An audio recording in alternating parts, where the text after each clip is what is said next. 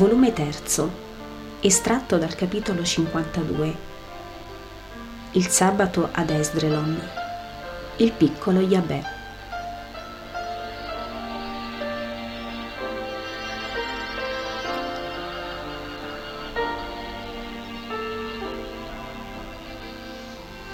consegna a Michea tanto denaro che domani egli possa ricompensare quanto oggi si è fatto prestare dai contadini di questa zona, dice Gesù a Giuda Iscariota, che generalmente amministra le sostanze comuni. E poi Gesù chiama Andrea e Giovanni e li manda in due punti in cui si può vedere la strada o le strade che vengono da Jezreel.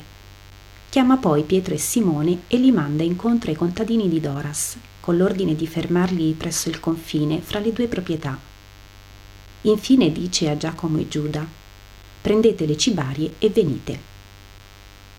Li seguono i contadini di Giocana, donne, uomini e bambini, e gli uomini portano due piccole anfore, piccole per modo di dire, che devono essere colme di vino.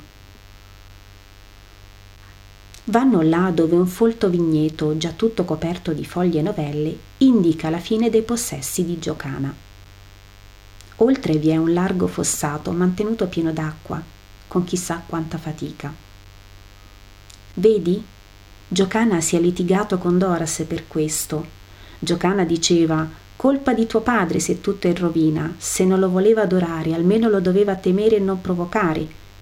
E Doras urlava, pareva un demonio, tu ti sei salvato le terre per questo fosso, le bestie non l'hanno varcato. E Giocana diceva, e allora come a te tanta rovina, mentre prima i tuoi campi erano i più belli di Esdrelon? È il castigo di Dio, credilo, avete passato la misura. Quest'acqua c'è sempre stata e non è essa che mi ha salvato. E Doras urlava, questo prova che Gesù è un demonio. Urlava Giocana, è un giusto e sono andati avanti per un pezzo finché ebbero fiato. E dopo Giocana fece con grande spesa derivare acque dal torrente, scavare per cercare altre acque nel suolo e fare tutto un ordine di fossati a confine fra lui e il parente, e li fece fare più fondi, e a noi disse quello che ti abbiamo detto ieri. In fondo lui è felice di quanto è accaduto. Era tanto invidioso di Doras. Ora spera poter comperare tutto, perché Doras finirà col vendere tutto per due spiccioli. Gesù ascolta con benignità tutte queste confidenze e intanto attende i poveri contadini di Doras, che non tardano a venire e che si prostrano al suolo non appena vedono Gesù al riparo di un albero. Pace a voi, amici, venite. Oggi la sinagoga è qui ed io sono il vostro sinagogo ma prima voglio essere il vostro padre di famiglia. Sedete in cerchio, che vi dia cibo. Oggi avete lo sposo e facciamo convito di nozze. E Gesù scopre una cesta e ne trae i pani che dà agli stupiti contadini di Doras e dall'altra leva quelle cibarie che ha potuto trovare. Formaggi, verdure che ha fatto cucinare e un piccolo capretto agnellino cotto intero che spartisce ai poveri disgraziati. Poi versa il vino e fa circolare il rozzo calice perché tutti bevano. Ma perché? Perché? E loro? dicono quelli di Doras accennando a quelli di Giocana. Loro hanno già avuto. Ma che spesa, come hai potuto? Ci sono ancora dei buoni in Israele, dice Gesù sorridendo. Ma oggi è sabato. Ringraziate quest'uomo, dice Gesù accennando all'uomo di Endor. È lui che ha procurato l'agnello. Il resto fu facile averlo. Quei poveretti divorano, questa è la parola giusta, il cibo da tanto sconosciuto. Vi è uno piuttosto vecchio che si stringe al fianco un fanciullo di dieci anni circa. Mangia e piange. Perché, padre, fai così? chiede Gesù. Perché la tua bontà è troppa. L'uomo di Endor dice con la sua voce gutturale, è vero, e fa piangere, ma il pianto è senza amaro. È senza amaro, è vero, e poi io vorrei una cosa. È anche desiderio questo pianto.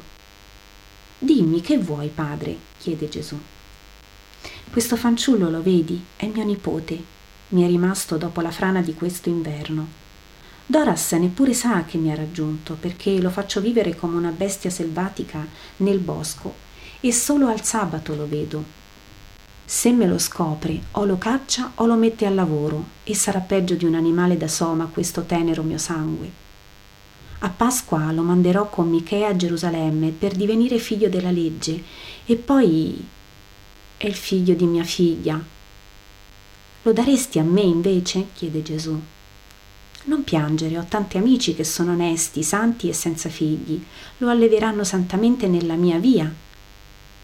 Oh Signore, da quando ho saputo di te l'ho desiderato e pregavo il santo Giona, lui che sa cosa essere di questo padrone, di salvare il mio nipote da questa morte. Fanciullo, verresti con me? Sì, mio signore, e non ti darò dolore. Bene, è detto. Ma a chi lo vuoi dare? chiede Pietro, tirando Gesù per una manica. A Lazzaro anche questo? No, Simone, ma ce ne sono tanti senza figli. E ci sono anch'io. Il viso di Pietro pare fino a filarsi nel desiderio. Simone, te l'ho detto, tu devi essere il padre di tutti i figli, che io ti lascerò in eredità, ma non devi avere la catena di nessun figlio tuo proprio. Non ti mortificare, tu sei troppo necessario al maestro perché il maestro possa staccarti da sé per un affetto. Sono esigente, Simone, sono esigente più di uno sposo gelosissimo. Ti amo con ogni predilizione e ti voglio tutto per me e di me. Va bene, Signore, va bene. Sia fatto come tu vuoi. Il povero Pietro è eroico nel suo aderire a questa volontà di Gesù. Sarà il figlio della mia nascente Chiesa, va bene? Di tutti e di nessuno sarà il nostro bambino. Ci seguirà quando lo permetteranno le distanze o ci raggiungerà e i suoi tutori saranno i pastori, loro che amano nei bambini tutti il loro bambino Gesù. Vieni qui, fanciullo, come ti chiami? Iabè di Giovanni e son di Giuda, dice sicuro il ragazzo. Sì, siamo giudei noi, conferma il vecchio, io lavoravo nelle terre di Doras in Giudea e mia figlia si è sposata con un di quelle parti. Lavorava ai boschi presso Arimatea e quest'inverno... Eh, ho visto la sventura. Sì, il fanciullo si è salvato perché quella notte era da un parente lontano. Veramente si è portato il nome, Signore. L'ho detto subito a mia figlia. Perché? Non ricordi l'antico? Ma il marito volle chiamarlo così e Yabè fu. Gesù risponde, il fanciullo invocherà il Signore e il Signore lo benedirà e dilaterà i suoi confini e la mano del Signore è sulla sua mano ed egli non sarà più oppresso dal male. Questo gli concederà il Signore per consolare te, Padre, gli spiriti dei morti e confortare l'orfano. Ed ora che abbiamo separato il bisogno del corpo da quello dell'anima con un atto di amore al fanciullo, Ascoltate la parabola che ho pensato per voi. Vi era un tempo un uomo molto ricco.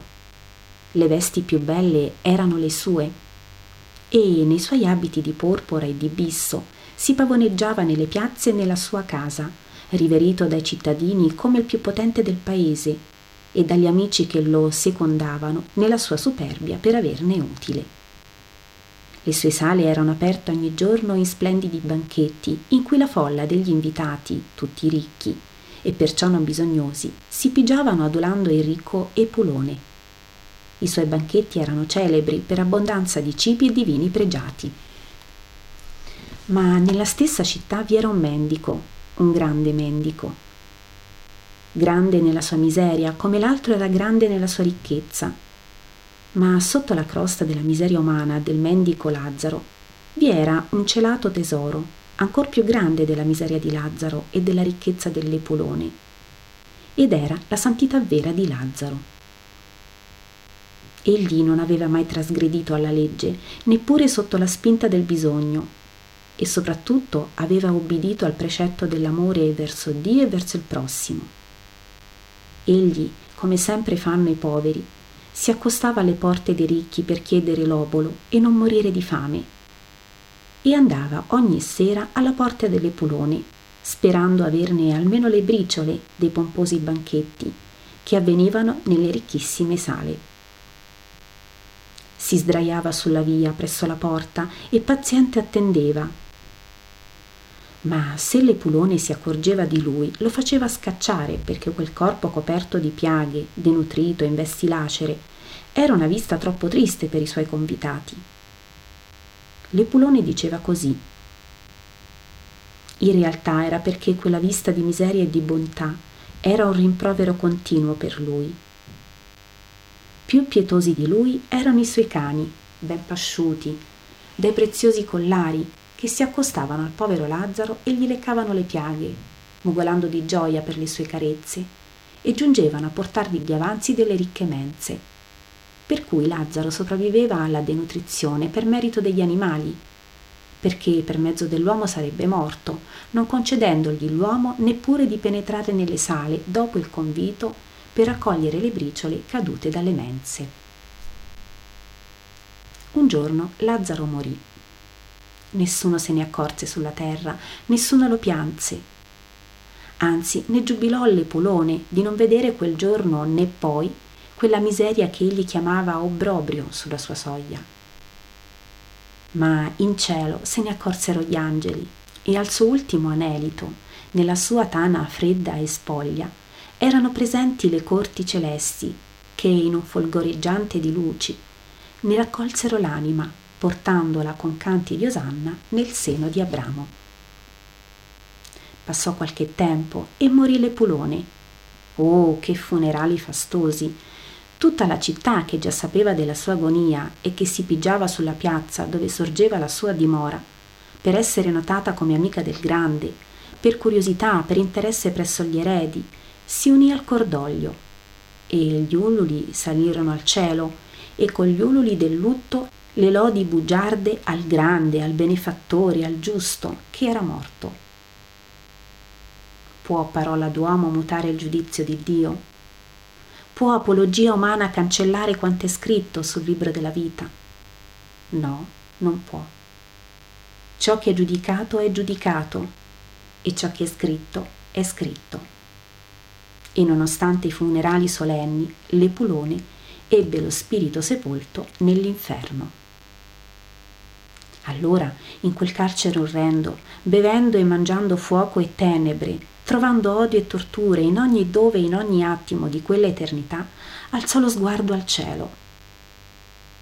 Al cielo che aveva visto in un bagliore di folgore, in un atomo diminuto, e la cui inondicibile bellezza gli rimaneva presente ad essere tormento fra i tormenti atroci. E vide lassù Abramo, lontano, ma fulgido, beato, e nel suo seno, fulgido e beato pure egli, era Lazzaro, il povero Lazzaro, un tempo spregiato, repellente, misero. Ed ora? Ah, ora era bello della luce di Dio e della sua santità, ricco dell'amore di Dio, ammirato non dagli uomini, ma dagli angeli di Dio. Epulone gridò piangendo, Padre Abramo, abbi pietà di me, manda Lazzaro, poiché non posso sperare che tu stesso lo faccia manda Lazzaro ad intingere la punta del suo dito nell'acqua e posarla sulla mia lingua per rinfrescarla, perché io spasimo per questa fiamma che mi penetra di continuo e mi arde. Abramo rispose, Ricordati, figlio, che tu avesti tutti i beni in vita, mentre Lazzaro ebbe tutti i mali. E lui seppe del male fare un bene mentre tu non sapesti dai tuoi beni fare nulla che male non fosse. Perciò è giusto che ora lui sia qui consolato e che tu soffra. Inoltre non è più possibile farlo. I santi sono sparsi sulla terra perché gli uomini di loro se ne avvantaggino. Ma quando nonostante ogni vicinanza l'uomo resta quello che è, come nel tuo caso, è inutile poi ricorrere ai santi. Ora noi siamo separati, le erbe sul campo sono mescolate, ma una volta che sono falciate vengono separate dalle buone e le malvagie. Così è di voi e di noi.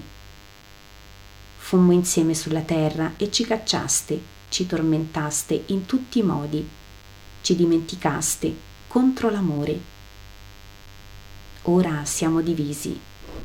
Fra voi e noi c'è un tale abisso che quelli che vogliono passare da qui a voi non possono, né voi che lì siete potete valicare l'abisso tremendo per venire a noi. Epulone, piangendo più forte, gridò Almeno, Padre Santo, manda, io te ne prego, manda Lazzaro a casa di mio padre. Ho cinque fratelli, non ho mai capito l'amore, neppure fra parenti. Ma ora, ora, comprendo cos'è di terribile essere non amati. E poiché qui dove io sono è l'odio, ora ho capito, per quell'atomo di tempo che vide la mia anima e Dio, cosa è l'amore non voglio che i miei fratelli soffrano le mie pene, ho terrore per loro che fanno la mia stessa vita. Oh, manda Lazzaro ad avvertirli di dove io sono e perché ci sono, e a dire loro che l'inferno è ed è atroce, e che chi non ama Dio e il prossimo all'inferno viene. Mandalo, che in tempo provvedano e non abbiano a venire qui in questo luogo di eterno tormento. Ma Abramo rispose, i tuoi fratelli hanno Mosè e i profeti. Ascoltino quelli. E con gemito di anima torturata rispose l'Epulone: Oh padre Abramo, farà loro più impressione un morto, ascoltami, abbi pietà. Ma Abramo disse: Se non hanno ascoltato Mosè e i profeti, non crederanno nemmeno ad uno che risusciti per un'ora dai morti per dire loro parole di verità. E d'altronde non è giusto che un beato lasci il mio seno per andare a ricevere offese dai figli del nemico. Il tempo delle ingiurie per esso è passato, ora è nella pace, e vi sta, per ordine di Dio, che vede l'inutilità di un tentativo di conversione presso coloro che non credono neppure alla parola di Dio e non la mettono in pratica. Questa è la parabola il cui significato è così chiaro da non meritare neppure una spiegazione. Qui veramente è vissuto conquistando la santità il Lazzaro novello, il mio Giona, la cui gloria presso Dio è palese nella protezione che dà a chi spera in Lui. A voi sì che Giona può venire, protettore e amico, e ci verrà se sarete sempre buoni. Io vorrei, e dico a voi ciò che dissi a lui la scorsa primavera, io vorrei potervi tutti aiutare, anche materialmente, ma non posso. Ed è il mio dolore. Non posso che additarvi il cielo. Non posso che insegnarvi la grande sapienza della rassegnazione, promettendovi il regno futuro. Non odiate mai, per nessuna ragione. L'odio è forte nel mondo, ma ha sempre un limite l'odio. L'amore non ha limite di potenza né di tempo. Amate perciò, per possederlo a difesa e conforto sulla terra e a premio in cielo. Meglio essere Lazzari che Epuloni, credetelo. Giungete a crederlo e sarete beati. Non sentite nel castigo di questi campi una parola d'odio, anche se i fatti lo potevano giustificare non leggete male nel miracolo. Io sono l'amore e non avrei colpito. Ma visto che l'amore non poteva piegare l'epulone crudele, l'ho abbandonato alla giustizia ed essa ha fatto le vendette del martire Giona e dei suoi fratelli. Voi imparate questo dal miracolo, che la giustizia è sempre vigile anche se pare assente e che essendo Dio padrone di tutto il creato, si può servire per l'applicazione di essa dei minimi, quali i bruchi e le formiche, per mordere il cuore del crudele e dell'avido e farlo morire in un rigurgito di veleno che lo strozza. Io vi benedico ora, ma per voi pregherò ogni nuova aurora. E tu, Padre, non avere più affanno per l'agnello che mi affidi, Te lo riporterò ogni tanto perché tu possa giubilare vedendolo crescere in sapienza e bontà sulla via di Dio. Sarà il tuo agnello di questa tua povera Pasqua, il più gradito degli agnelli presentati all'altare di Geovè. Iabè, saluta il vecchio padre e poi vieni al tuo Salvatore, al tuo pastore buono. La pace sia con voi. Oh maestro, maestro buono, lasciarti, no. Sì, lo so, è penoso, ma non è bene che il sorvegliante qui vi trovi. Sono venuto apposta qui per evitarvi punizioni. Ubbidite per amore all'amore che vi consiglia. E i disgraziati si alzano con le lacrime agli occhi e vanno alla loro croce.